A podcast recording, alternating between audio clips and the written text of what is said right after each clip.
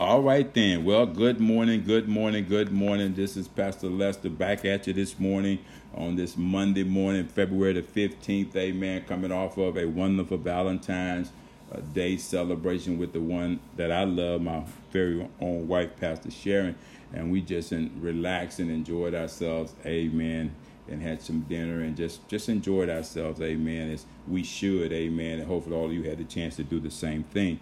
So we just thank the lord this morning uh, for all of your our prayer warriors our intercessors all of our our, our friends uh, you know saints of god all around the world amen that ones that believe in prayer because the lord said if my people and we are his people we ought to be blessed and thrilled to be called the people of god this morning. And and if they would just humble themselves, if they would just come together and seek my face, you know, that we would, you know, be blessed by him hearing from heaven for us.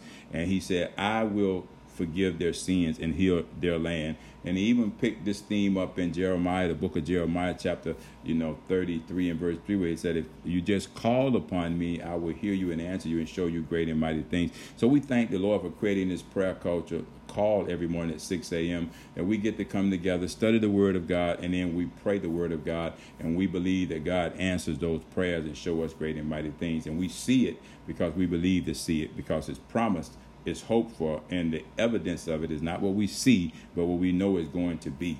And so we thank God for that. So let's take a look here now in the Word of God this morning. Pick up at verse 8. I'm going to just read that. And it says, Who shall also confirm you unto the end? That ye may be blameless in the day of our Lord Jesus Christ. Now, we're talking about here sound preaching, amen, that reveals the wisdom of God. And nobody can just put the wisdom of God in a few statements. It's so broad, it's so vast, it's the knowledge is so incomprehensible sometimes that we need help. We need the help of the prophets of old who foretold, major prophets, minor prophets. We need the help of those men that were inspired by God, such as the Apostle Paul, who wrote letters to the church. We need all of this wisdom, man, you know, so that we can get a broader picture of what the plan of God really entails. Some some people may think they know it all. I don't know anything save what the Holy Ghost teach me and what He revealed to me. Yes, I know things I study and I read, and I can comprehend comprehend them on the surface, but when you really get down into the roots of it, you got to have the help of the Holy Spirit. You got to have the wisdom of the Holy Spirit. You got to have the insight of all those who who already laid the foundation. That teaching of the apostles and prophets, where there's no greater foundation. Amen. Where Jesus Christ is the chief cornerstone. His death, His burial, His resurrection is the price that was paid for our salvation. And so we have to have a broad approach here. We can't just cram it all into just a few of, of ideas that I understand and what a few books that you might read and all that stuff. But we want to go in here, man, and dig, dig, dig until we un, un, until it, it is unveiled to us and we get to see the broader picture right here. And so this is what Paul is saying to us right here. He said, "Until the end, until we shall it shall be confirmed until the end." That's why we work out our salvation, you know, with fear and trembling, endure until the end, so we can be saved. And we need all this help that we can get, and that's what the Word provides us. It, it's never going to pass away anyway. Heaven and earth around us is passing away. This flesh is passing away, but our spirits are becoming stronger and newer, renewed every day because the word is what renews our spirit. Amen. And our hope. And he goes on to say, um, you know, uh, this is another one of the spiritual resources that he writes this letter to the church about uh, this personal relationship that we get to have with Jesus Christ, our Lord and our Savior. He Himself. Now, we're talking about having a relationship with, with God Himself through Jesus Christ his son. And Paul understood the importance of this. That's why he wrote the letter to the church. As a result of that, they get his security, safety, and protection and assurance, which they thought they had, but they didn't have. Sometimes we, we get this false idea too, this false sense of security and safety because we think because I got a gun or because I'm, I'm you know I'm in a safe environment that I can't be reached by the enemy. But you have to remember now, he goes to and fro as a roaring lion, seeking whom he may devour. That's why we can't ever let our guards down. That's why we have to perceive in the spirit what might happen and be prepared for it so it don't happen. Amen. You know, and so we, we, we want to be wise, watch, pray, always, man, knowing that this is what can happen because I read the word, but this is what I want to happen. So I'm gonna, I'm gonna, I'm gonna dwell on that. You know, I'm gonna keep my mind on that, keep my mind stayed on the Lord. So when these things come, you know, I won't be thrown off, man, and freak out because it happened. we know that the weapon might be formed, but it ain't going to prosper over us. We know that it will be formed, but it will not prosper. So don't be so naive and say, you know, it will be formed. But if you standing on the word of God, it will not, okay, prevail over you. And that's the key right there. Uh, verse 9, he says, God, because God is faithful, be uh, by whom ye were called unto the fellowship of his son Jesus Christ our Lord. See, you were called when you got saved. It wasn't that you you you you you you you, you were lucky or no, you were called to be saved. You there's a calling on everybody's life that's separated from God. Some people will come right away. Some will take their time. Some will have to go through a near-death situation. You know, some will have to be put on a cross, and in the last minute, look at Jesus, man, and say, "My God, He's right there, man. You know, He is the Savior remember me when you come into the into your kingdom, you know, and hear him say those awesome words that he said to that thief on the cross that came to his, his, his state of mind and said, Hey, just remember me, you know, when you can he said, From this day forward you shall be with me in paradise. So see, Jesus is all about inside and out, man. His whole being was about saving souls. He never lost focus of that. It's still like that today, you know. And so, you know, he's he's telling us he's very faithful. And Paul is picking that discussion up and he says uh, there are more spiritual resources that await them the church, you know, because God is faithful who promised. He ain't no man that he should lie. You know, he's not a man that he should lie to us. He's faithful who promised because God himself will make his call on our life and affirm that call. And you know, it is it is his church not man's church. You have to always remember he gonna look out for the bride of Christ because he wants her to be without spot, to be without wrinkle, and to be found faithful when he comes you know, not trying to please man. You know, God get no glory when we trying to please man because man can't save you. Man is not the savior. At best, if his life is right with God, he can only point you toward Jesus. He can't save you. You know, he can't save you. So don't give no credit to no man for your salvation. Only Jesus Christ. Thank him for, for, for showing it to you in the word but that's it. Don't go to them to be saved. Go to them and ask them, "Can you pray with me to Jesus to be saved? I want to repent of my sins to Jesus." You know, and then you can tell them what the scriptures say. You know, you confess with your mouth, you know, believe it, you know, in your heart, you know, the God raised him from the dead. Boom, boom. You know the scriptures. That's that's the role we play, and it's all about Jesus. He is the Savior. He's the Savior. You know, uh, as you read over in the book of Numbers, chapter 23, verse 19 through verse 20, King James Bible, here's what it says God is not a man that he should lie, neither the Son of Man that he should repent. Hath he, hath he said, and shall not do it? Or hath he spoken, and shall he uh, not make it good? Behold, I have received commandments to bless, and he hath blessed and I cannot reverse it. You know, and that's Moses telling the people right there. Moses is writing this in, in one of the books of the law, Numbers, you know, because they were living in a critical time. And at that time, all they had was the five books of the law. You know, that was that was their whole Bible at that time when this when Moses wrote said this to them, you know. You know, he wrote this to them. Well, guess what? This word is the same today as it was then the implications in it, the intent of it is still the same. Jesus did not do away with the law when he came. He fulfilled the law. He lived according to this law. And he's telling us that the way he lived when he was here, we're going to imitate that. We're going to do that too. That's that's how we're going to get through, you know. And Paul is reminding the church, giving them a little bit of history there. Verse 10, he says, Now I beseech ye, brethren, by the name of our Lord Jesus Christ, that ye all speak, listen to this, y'all, the same thing, talking to the church now, can't be divided. House divided against itself will not stand, it's going to fall, and great will be the fall of it.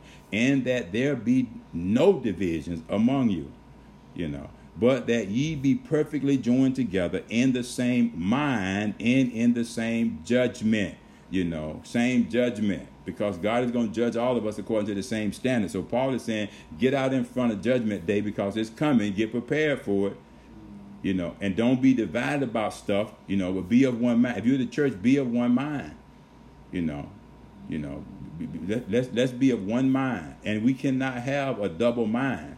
The bible says in the book of james james picked up on this. He said a double-minded person is unstable in all his ways. And we see a lot of that right now. You know calling right wrong wrong right believing a lie over the truth. Man we see that because of pressure. You know in the church I, I, we should not be pressured in the church. If any pressure in the church it should be to draw closer to jesus now I can handle that prayer. That's why Paul said, press toward that mark. that that that prize of the high calling of God. All that other pressure, man, peer pressure, you know, all friends, all that, man, political pressure, man, that ain't gonna help you in the end. Only what you do for the Lord is what's gonna count. You know, and that is that the whole duty of a man is to fear God and keep His commandments, as we read in the book of Ecclesiastes. You know what Solomon wrote to us to encourage us. He knew, wise man he was. He had learned some things. You know, but he didn't he didn't live according to the things that he learned. But he wrote it so that we would have it. That's why they call it the book of wisdom. You know letting us know. Everything else if, if you're not serving god if that's not your focus man as especially as a church a called out iglesia to set aside ones you know then he said it's vanity on vanity. Go head on. Drink it up. Party up. Live your life. Be merry. He told us to do all those things because he did it and at the end, he's saying, look, it was all vanity. And he was a preacher. You know. And so anything else other than what Paul is telling us right here, man, because of the judgment, you know, we want to we want to be found righteous. We want to be found faithful when that judgment day comes. We want to hear him say, Well done, my good and faithful servant. You know, you've been faithful over those few things out there. You know, now you're standing here for judgment. Welcome into my rest. Mm-hmm. Go into your mention that's been prepared for you. You know, so we ain't working just to be working, y'all. We're working toward a goal here. Uh, the other problem that Paul has uh, to address here in this letter to the church in Corinth is their division in the church, and it ain't even their church; it's God's church. Dare you to be divided or try to divide God's bride or God's church, or they even let any type of abuse come into God's house anything, defend the faith, defend the message. You know, that's what a lot of these great men did. These great Paul was one of those, a defender of the gospel, an ambassador for Christ. He wasn't a salesman. He went up in there dragging, uh, you know, suitcases load of product and got a whole crew of people unloading vans with all these books and all these CDs and all that, putting out on tables, making money. That's what Jesus went in the house and cleaned out of there. And it seemed like we done brought it back in there, you know. But we are ambassadors of Christ. We're ministers of reconciliation. We're doing the work of an evangelist. We're spreading the good news of the gospel so people can be saved. That's where the power lies you know, and we don't have to sell it to people. We just have to publish it, teach it, you know, sound preaching is what reveals the wisdom of God. And so Paul figured this out. There is always a big problem with division in the church, especially, but in any other place too. Don't care how big the church is, how wealthy the people are in the church, uh, how many programs and speakers and conferences they can throw and bring in and sponsor them. Uh, you know, have to appease folks by doing that. You know, but here we have these new converts, and uh, you know they they have a different expectation of what they what why they got saved in this particular church. But they're being abused because they're getting caught up in all that whirlwind. There's a lot of people like that. You know, they just want to serve God. They just want to be saved because they know how miserable their life was, and they want to be free of that. And they don't come to church, man, to have you tell them, man, you you know, you ain't got no money, you know, borrow some. You know, you know, they want that money. If you ain't got no money, they ain't got no time for you. You know, that's not the gospel. There is that spirit of division that's lurking around, just waiting for a chance to attack, to divide, to split the church, to steal some of the sheep from the church, or there's that wolf that always shows up and tries to conquer mm. people, control people, you know. But all of it is a plot and a plan of the enemy. Because once he can divide you, isolate you, he can kill, steal, and destroy you, turn you against yourself, and turn you against the church and the ministry and everybody else. Know, and that's that goes on. There's a lot of new churches that was birthed out of division where somebody split off because somebody mm. came in there, a wolf, I call him in sheep clothes, and divided the church, peeled off some of the saints. It happens all the time. Some of us know about it. You know, so this is this letter Paul is, is writing is very appropriate today. Uh, so is this church in Corinth uh, to do uh, and to address their major concerns and problems with division that they don't even see it as a problem yet. There's a lot of people don't see it as a problem. They think God sent that person to divide, you know. But Paul writes a strong exhortation to them. He writes and calls for all of them to agree. Because God loves agreement. When two agree as asking anything of the Father, we have those things that we ask for. You know, if we don't doubt in our heart but believe. So preachers, we're working toward agreement because we know God loves for two or three people to agree as we ask stuff. He don't want a group to be over here in a clique and a group to be over here in a clique, and it's so obvious when you walk into church who's who and you know what's going on. People see that when they come in churches. People want to feel like they're welcome. They want to feel like they're part of something that's wonderful. They don't want to feel you rolling your eyes like, who is they? Where they come from? Mm. They don't belong in here. Look at how they dress. and you know it to be true right away. They're even thinking divisive thoughts. Because there is power in agreement.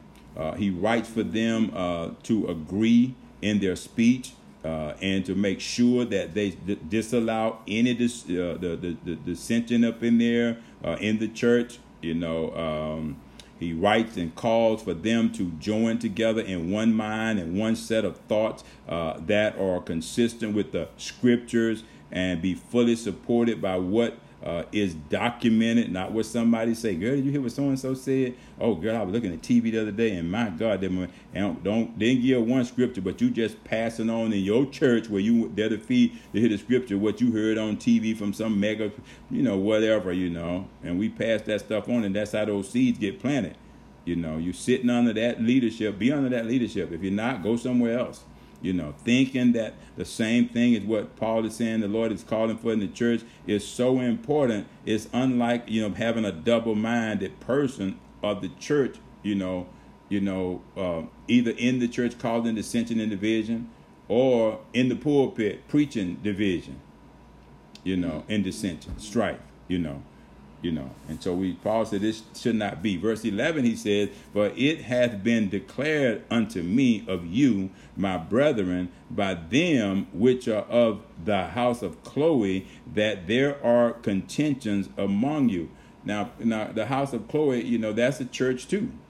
And they've been preaching and teaching what Paul had taught them, you know, before when he was with them. And they're hearing about the, you know the church up the street you know, preaching a different gospel. And Chloe here might have might feel like some of the members that used to be in the church that Paul planted have been peeled off and they're over there now in this other church because they like their programs, they like what they're doing. And see, whatever you use to draw people, remember that's what they come into. They're not coming to God, they come into what you use to draw them over there, what you use to the, peel them off, or what you use to divide that church so you could get half of them sheep that's what you use to get them out of there. That's what they coming to. They're not coming over there, man, because they're looking for Jesus. They're coming over there, man, to that divisive spirit. And that's what you're going to have to continue to do to keep them. Keep dividing, keep dividing, keep preaching division, keep teaching division because it's working. Why? You done peeled off half of these people with some false teaching, some other idea, some other plan. You know, look at what I'm doing. You know, something new, something fresh. But that's what they come into. That's what they're going to be looking for. And the church is supposed to be drawing them to Jesus Christ, not to yourself, not even to just the church, but to, to but to the work of, of, of ministry that's supposed to be done, that to build them up so that more ministry work can be done. You know, not that they'll hate the people in the other church. You know, and, and, and those seeds get planted. So Paul understood this problem that they was having. Amen. And he did not uh, like it that, that that work he had left there, you know, uh, he didn't like it. Paul is on a mission. You have to remember that to resolve these problems so this church and other churches can function the way God desires, not the way man desires or people desire. Some folks will get in the church and they'll get to the leader, man. They'll start telling, I think we need to do this right here. You know, that's the danger of having them board members that's been there for hundred years and ain't even opened up their Bible and read it. They just love the position they in. Get to make decisions. Tell the preacher, if you don't preach what we want you to preach, we're gonna fire you. Get somebody else in here. They audition for preachers, uh, making sure that they're going to preach and teach about what they want them to teach. Their ears are itching for it. Teachers, you know, they're getting all these these voices, these folks that going going to preach and teach what they want to hear.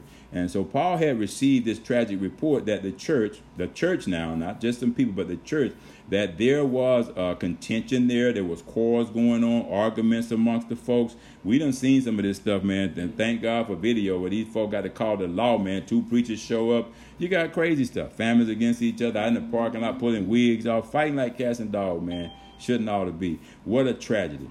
Uh, uh, you know, it is. It is. It, it, if this is allowed on the uh, on your watch or in the church, you know, uh, or caused by uh, per, or perpetrated by you or anybody, you know, don't uh, we, we we should not be found guilty, but we should encourage people to repent quickly or suffer excommunication from the church. That's how you deal with it. You don't further pour gas on a fire. You don't feel the strife, the quarrel, the arguments. You don't side with anybody. Preachers in there take a stand for the gospel. You defend the gospel. And you tell everybody, oh, go time out, time out. You know. Let's just all repent right now and see if we can't get along. And if you can't, you have the you have the right to leave.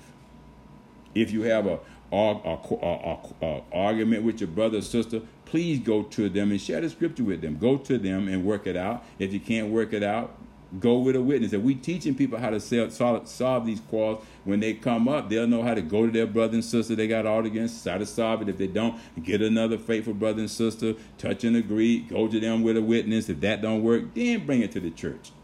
You know, hopefully you'll get some things solved. Might not get everything. Verse 12, Paul says, Now this I say, that every one of you saith, I am of Paul, and I am of Apollos, and I am of Cephas, and I of Christ. So you see here, there is one of the problems Paul is saying. Mm-hmm. You know, everybody want to say, you know, talk about my bishop. Everyone want to talk about my first lady, my elect lady, my prophet. when you get all this undercurrent going on in the church, it's like you ain't gonna show up if your preacher, your favorite minister ain't speaking. You know, or next year's annual revival, if you they ask you to submit names of who you want to see come in, which is crazy anyway, but I've heard people say that. Well, well bring back that who was that prophet came two years ago? Oh man, did God use them? You can't even remember their name. Some folk do remember their names because they still sending money to them, and they're in in this church that you pastoring. You know. And so Paul is saying, uh, uh, uh, we all of all these different people. Now Apollos was was a he was a powerful, educated man, and he used his philosophy, he used his his communication skills, you know, to draw attention to him. Now he had some good value and some worth, but Paul is saying even even if that's the case, Apollos at best either gonna plant or water. All of us gonna do the same thing, but God is the one that we got to trust for increase. None of us are God. We're ambassadors of Christ. None of us should be trying to sell ourselves as being better than anybody, more, more, more valuable to the work than anybody. Paul is saying we all got to be one mind for Christ, His work, building people up for that. Yes. You know, where God get all the glory, mm-hmm. not your favorite minister or whoever, your favorite prophet or whoever. You know, Paul knows from personal experience how to identify these perpetrators amen, that's what they are, in the church, is one of the reasons he gets to write the letter. No, no, fear, but boldness. Paul had to, you know, no fear. He wasn't arrogant. He was just bold about it. He was calling it out. Not arrogance or mean spirited or vengeful, but as an ambassador for Christ, not a salesman, you know, a minister of reconciliation, doing the work of an evangelist. So, who are these arguing parties found in the church? question is asked there. There are some who favor one minister over another minister, yet others claim to follow the Lord alone. They don't need to be under no leadership, you know, because they know more than the preachers and the teachers know that you have on staff. After all, you know, I got my degree, my license, you know, at another ministry before I came over here.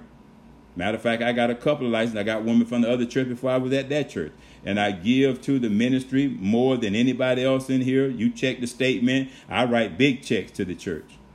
You know. Mm. So you know the Lord Jesus Christ all alone, you say. That's what a lot of them say. I don't need. I don't need that anyway. I'm just going to the church because you know. I, I you know. I'm, I, the Bible said you supposed to not forsake the assembly of yourself together. So that's. I ain't got no other church to go to because it's too far away. So I decided to come to this church because my mom and them used to come here. You know. But what about moving as one? What about the unity? What about spiritual harmony? What about the love that's supposed to knitly, fitly, rightly join all of us together that the body of Christ may edify itself in love? What about the preacher speaking the word of God in love without compromise? One message for the whole house. You know, don't decide with them because they say they write a big check. You can check your record and all that. Don't be impressed by that. You know. Verse 13, he says, Is Christ divided? Paul asked this question to the church Is Christ divided? Mm. I know Apollos and all these other men, uh, they might be divided with their, their insights, but is Christ divided? You know, uh, was Paul crucified for you? You know, or were ye baptized in the name of Paul? You know, Paul is posing some probing, thought provoking questions to them. uh, ought to be a preaching strategy, man, that we that we adapt to. It'll help a lot of people to think about what they're doing. Paul writes in, in specific, uh, specifically horns in on an additional problem in the church at Corinth that is causing some more problems on top of the problem they had, such as got cliques in the church. I know a lot of you can identify with that. Little cliques, okay? Choir got their little clique. The usher boy got their little clique. The deacons got their little clique, you know. All in the church. Those with divided loyalties. That's what cliques are. People in the church who have divided loyalties. You know, loyal, more loyal to each other or to their favorite minister than they are to the leader, you know, over the flock. You know, cliques that elevates men and not the gospel, not not the preaching and teaching of the gospel, puts them on a pedestal as their savior and end up giving them all credit for saving them. Y'all have heard it before. You know, wasn't for my first lady, I wouldn't I wouldn't have got saved. You know, my bishop saved my life. For mm. example, if it has not been for the for my for my first lady or my bishop, I would not be saved today. I thank my God that they saved my life when they did. You know, so Paul was on uh, on to these problems. You know, and he wanted the church to be onto these problems, to discern these problems, and he was not afraid to address them. And we can't be afraid and provide solutions. A lot of times, people dogmatically condescendingly address problems and call people out and air their frustrations, but they never provide solutions. You know, they never provide, provide solutions, uh, not as a salesman, but as an ambassador for Christ. Don't try to sell your philosophy or your uh, ideas, but preach the gospel. It's very explicit and conclusive on what to do uh, to solve problems and disputes in the church. You know, but if you're not operating as an ambassador of Christ, you're gonna try to sell your thoughts and your idea, your opinion. Okay, a preacher and a teacher of the gospel of Jesus Christ that's where we work from. That's the platform. And so I should always use as any tool to correct a problem, address a problem, the word of God. Pastor Sharon told us in the book of Second Timothy, chapter 3, verse 16 through 17, you know, 15. She read 14, you know. Things all not a be, you know. Paul said, hey, that word of God is good for your doctrine. It's good for your reproof, your correction, your instruction in righteousness, that the men and women of God may be thoroughly furnished prepared to every good work. See, if you just preach that, that, that sound preaching, that sound doctrine in love without compromise, it'll reveal the wisdom of God, and, and, and, and, and that's what causes people to fear. when they hear God said that right here in His Word, it's what the Scripture said. And Paul knew that he wanted to bring them back to that. Paul preached the cross of, of Jesus Christ and his finished work on that cross. Verse 14, Paul said, I thank God that I baptized none of you but Cephas and Gaius. He told them, because only two people and maybe a few others, the house of Stephanias, Stephan, Stephanus, you know. But other than that, Paul said, because that was not my mission. That was not my call. I wasn't called to come and baptize. I was called to come and preach the gospel. You know, not to baptize folks, you know. Even though I'm going to baptize folks, but that was not what I was called to do. It's part of the process you know, because you want them to be able to identify with, you know, the death, burial, and resurrection of Jesus Christ by going in that watery, wet grave, coming up and walking in the newness of life. Paul wants them to fully understand that this kind of behavior in God's church make them a person or men and women followers, uh, worshipers of not God, but of their own ideas, their own uh, understanding, and of men primarily. Uh, this ought not to be found in God's church. Okay? Jesus Christ already cleansed his father's house. We know that. And he wants us, us ambassadors for Christ, to keep it clean. It's up to us now. Verse 15, he says, Least any should say that I had baptized in mine own name. Paul said, You ain't gonna lay that lie on me. Mm. Now I've had people that come from other churches and certain events we've had and come up and ask for prayer. And I ask them, do they have a pastor? And they'll tell me who their pastor, who their bishop is. But I always notice that the majority of them will always say, uh, my bishop or my pastor baptized me when I was.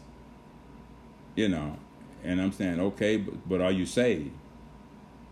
Because I'm, when I'm praying for them, I want the prayer to get answered. I want it to work in their life. And so it's, it's, it's upon me as a pastor to find out if they saved. and who is their pastor. Because I don't want to be nobody thinking I'm trying to pluck off their sheep. or divide them against their pastor. So I'll get tell somebody to get me a Bible and I'll open the Bible and let them read. That this right here is what makes you saved. So let's do this first and then I'm gonna pray for you. Because I want to give every chance for that prayer to be answered. You know, and, and I'll let them know, you know, bap, bap, bap, bap, baptism ain't just it it's, it's, it's, it's work that happens after you get saved. So you can identify and I show them in the scripture.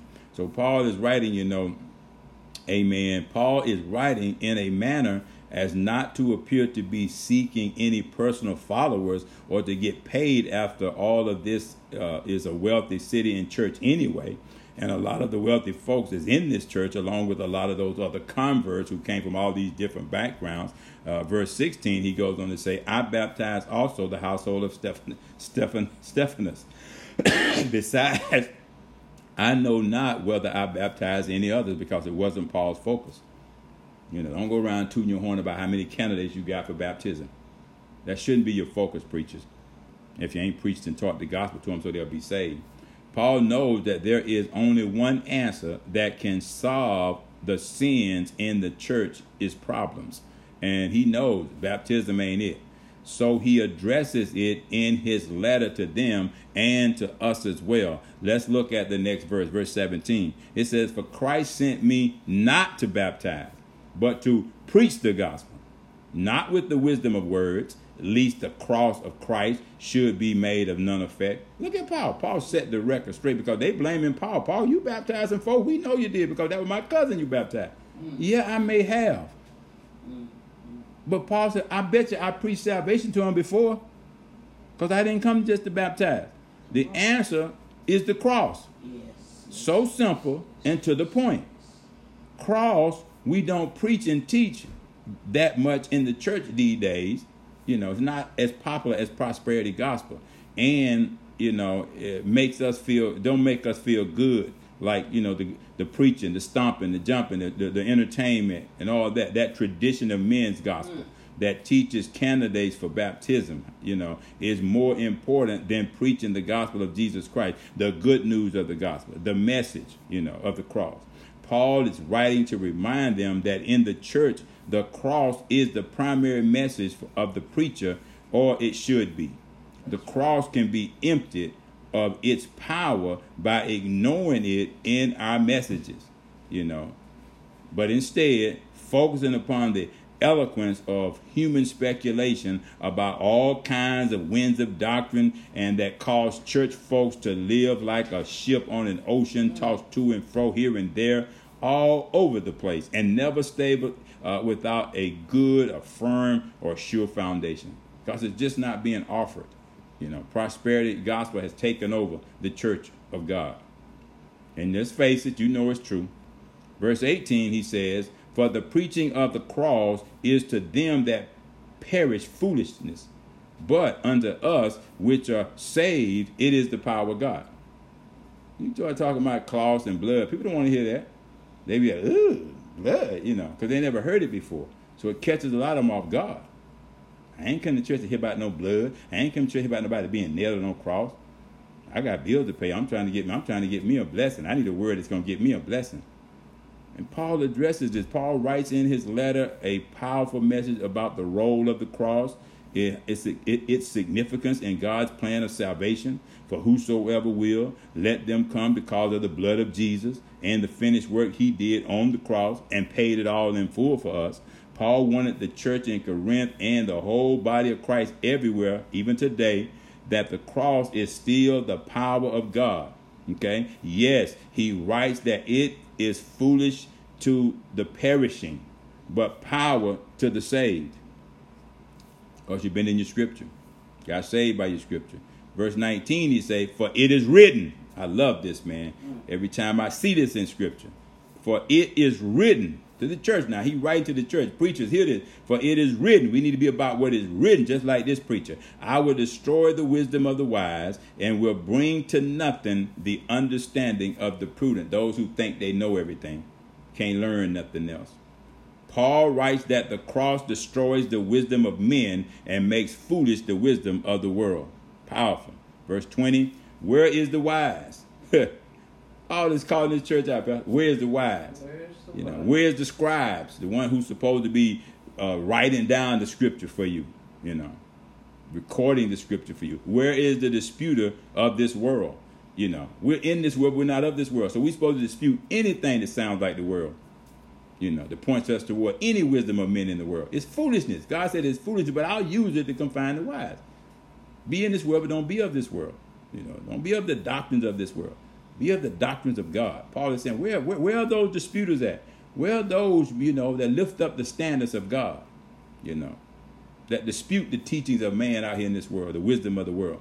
Have not God made foolish the wisdom of this world? This is Paul asking this church a question. Have not God did it? Church of God. I didn't do it. God did it. He set those down. In verse 21, he said, But after that, in the wisdom of God, the world by wisdom knew not God. It pleased God by the foolishness of preaching to save them that believe. So Paul continues to write to them that the cross is the wisdom and power of God to save those who believe. Stumbling block for everybody else. Verse 22, he says, For the Jews require sign, and the Greeks seek after wisdom. Paul is on to something very powerful in his letter to this church in Corinth. He writes that the cross answers all of man's search for God.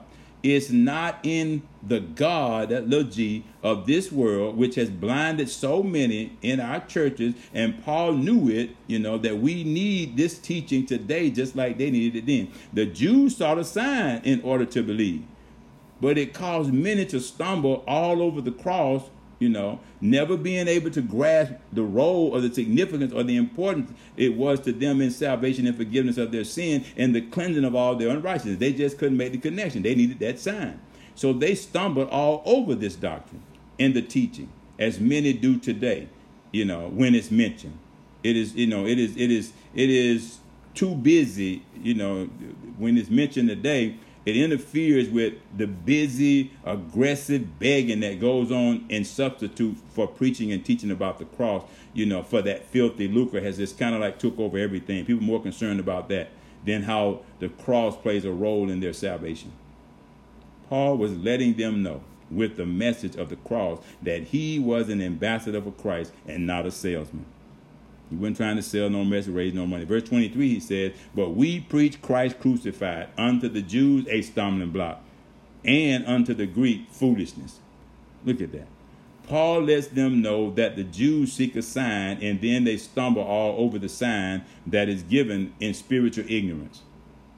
We saw this when Jesus came.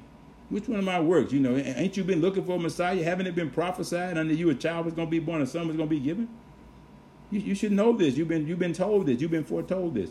They stumbled all over out of spiritual ignorance. Same like some people do today, because they don't understand what's written because nobody's teaching what's written. The Greek, on the other hand, seek wisdom, as we read back in verse 22. Okay, and now Paul writes it again because they say that the cross is foolishness. You know, that's what they say, according to the word. Verse 24, but unto them which are called, notice what he said now, called, not just come and show, but called, both Jews and Greeks. So there's some being called, uh, you know, remember when Jesus was, was, was going through the city, man, teaching in the synagogue and healing folks? There were some Jews and Greeks that came and said, he is really a good man. I like his message. You know, he, I, you know, I'm no longer blind. I'm no longer lame. I'm healed. I'm saved now.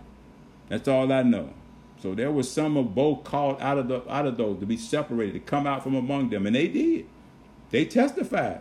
Still, there was those who still rebelled and rejected. And so Paul understands this audience that he's writing to, which are able and will continue to be able to find Jesus Christ in their time of need, their time of struggle, and the help that they look for. Jesus, Jesus will provide it if we preach and teach it. He is Jehovah Jireh. It is they that will be able to discover that the cross is the power of God, and at the same time, it is the wisdom of God. Verse 25, he says, Because the foolishness of God is wiser than men. I love this, man. And the weakness of God is stronger than men. Mm-hmm. Man, Paul, I'm telling you, Paul, boy, is dressing them up real good. Paul is trying desperately in his letter to the Corinthian church of God to see themselves at the same time be able to see God's simple, humble. How, how you got to be humble to do that, just as important to Him and more so than to the noble, the wealthy, the rich, and the famous.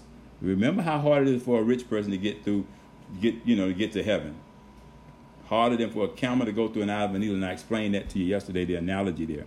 You know, for the cross proves that God's way is wiser and stronger than man's way. Mm. Straight to the point. Verse 26, he says, For ye see your calling, brethren, that how that not many wise men after the flesh, not many mighty, not many noble, are called. God to call me and you before he calls some of them. And he's done it. See, we got to look at things God's way.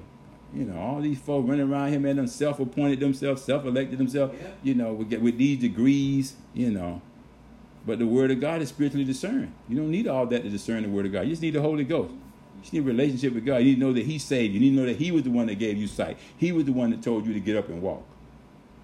Paul writes to them in the letter that God does not call many outstanding people into ministry according to Paul's letter, not Pastor Lester.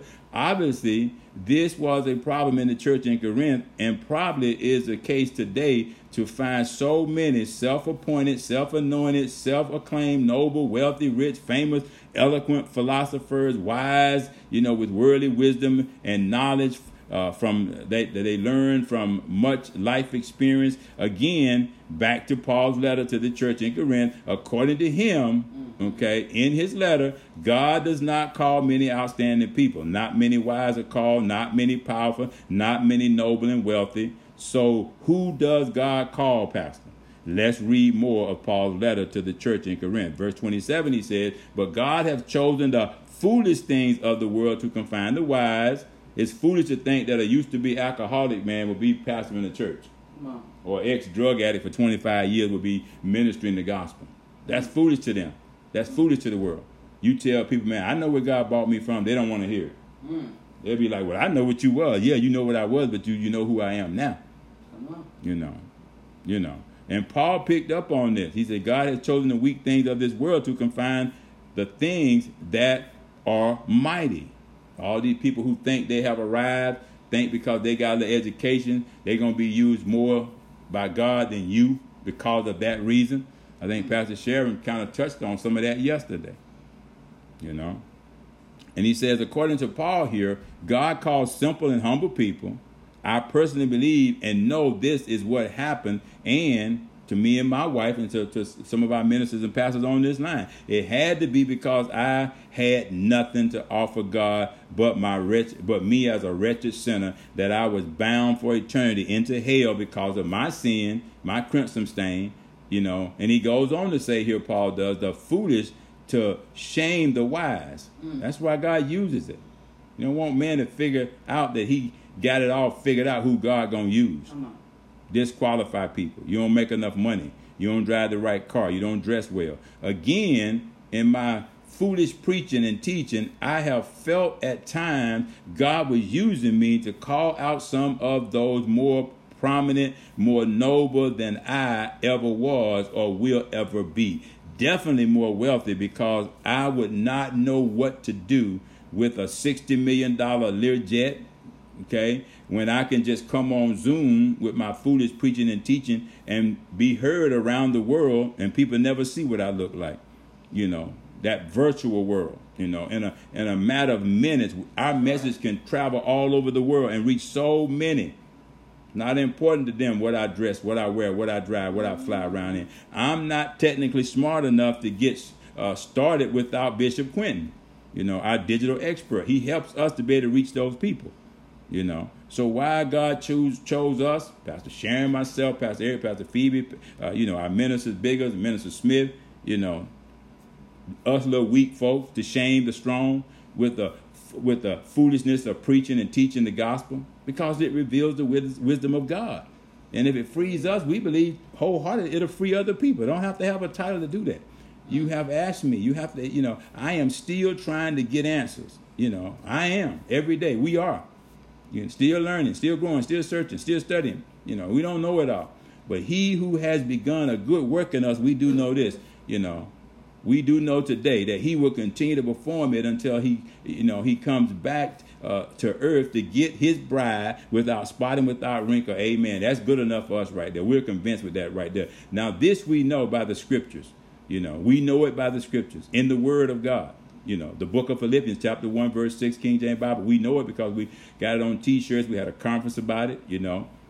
He who has begun that good work, you know. Now, y'all have my permission to inquire of God what was he thinking about when he called us, even when he called you into ministry. You know, I had no desire to do what we're doing, Pastor Sherry and I. We didn't have no desire to do this. But when we had that encounter, you know, we didn't know it was going to lead to teaching and preaching sound doctrine that will reveal the wisdom of God, you know, nor save anybody, nor to baptize anybody. We didn't know anything about that, you know. But preaching the gospel has been very appealing to us. We've been called to be ambassadors for Christ, not salesmen and women of the gospel, not racketeers, not merchandisers of the gospel. Verse 28, Paul goes on to say, and base things of the world and things which are despised hath God chosen, yea, the things which are not, to bring to naught the things that are. You know, don't think God gonna use the kind of people. If anything, they're the ones behind most of the scandals. You know, stuff going on in the church that should not be going on, and I addressed some of it yesterday. Don't pull me into that. That's not the angle we're working from. We're preaching and teaching what's written in hopes that we'll get the results that's promised. All this other creative stuff and stuff that people are doing and all of this right here, it ain't changing the problems that we have in the country. If anything, it's messing up the church. Scandal after scandal after scandal, investigation after investigation. Bigger the church, the bigger the problems. Because it's a place for sinners to hide. The believers are not becoming bigger believers that they can change the world. They believing that they can buy their bishop another jet. They think that's pleasing God. They think they save by doing that, writing big checks. You know, so Paul is writing to these rich, wealthy, and noble church folks who think that they got it all together because they are wealthy. Many are rich and many are noble you know, but many are also lowly and despised in their churches. But notice how God overlooks the wealthy, rich, and noble, and fixes his eyes on the lowly and despised with a call, an intent, and a purpose. Because everything he made, he will use.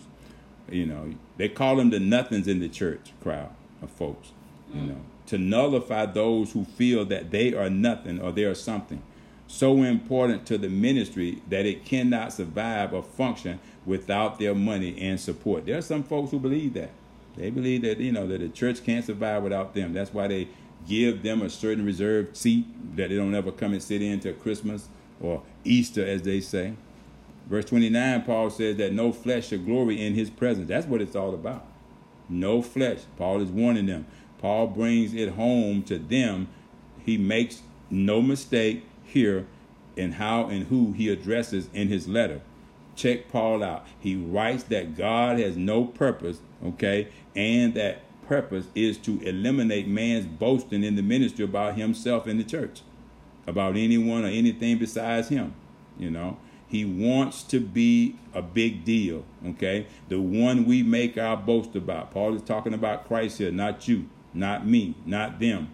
He got it and he is encouraging the church to get it before it is too late. Make a boast in the Lord, all ye land. See, King David here uh, has been on a run, and he has fallen to a low place in his life, fleeing from Saul, amen, who wants to kill David because of jealousy and because of David's anointing.